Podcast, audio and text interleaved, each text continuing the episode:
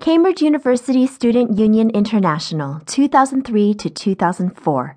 International Students Struggle for Representation in the United Kingdom by Christian Kim. Narrated by Elyssa Chen. In memory of Pope John Paul II. As a dog returns to its vomit, so a fool repeats his folly. Proverbs 26:11, the Holy Bible. Section 1 the setting.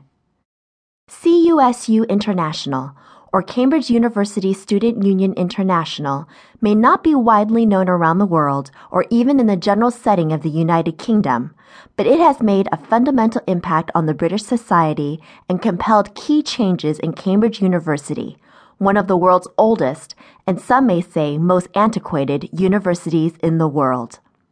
While there are many great things about Cambridge University, such as a great library and many intellectual thinkers, there are many things that need to be changed.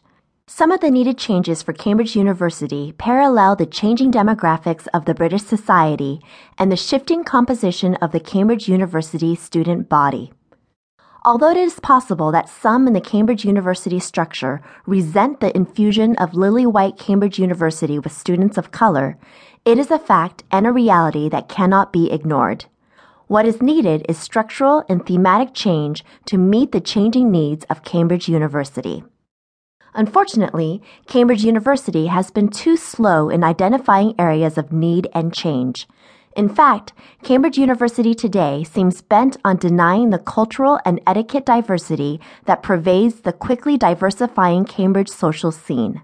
The definition of politeness shifts with influx of different cultures.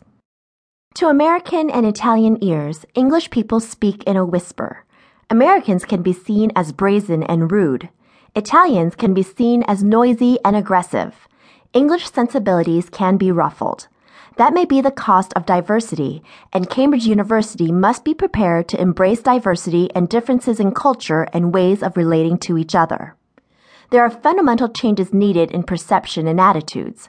Of course, it is very difficult to change these as many English people, growing up in a homogeneous environment, the United Kingdom is about 92% white, may feel offended by the very differences they encounter and misinterpret differences for something far more negative in their eyes.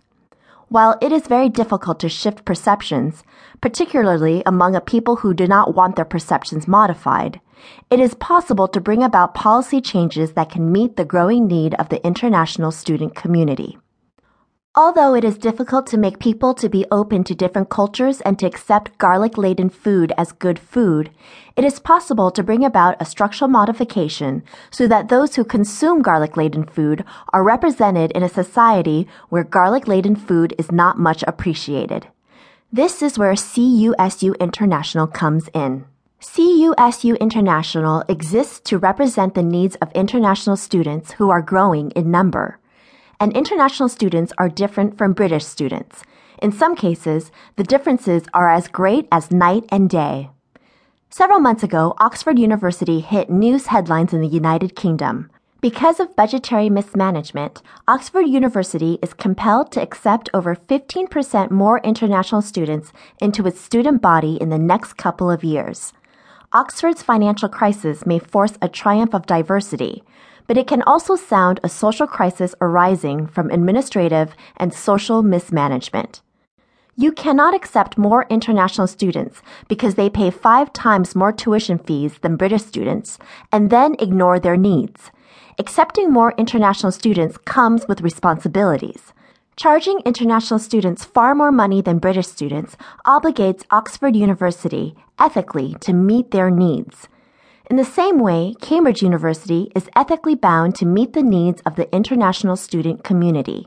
Unfortunately, this is not being done. Cambridge University administration has shown no real interest in meeting the needs of international students.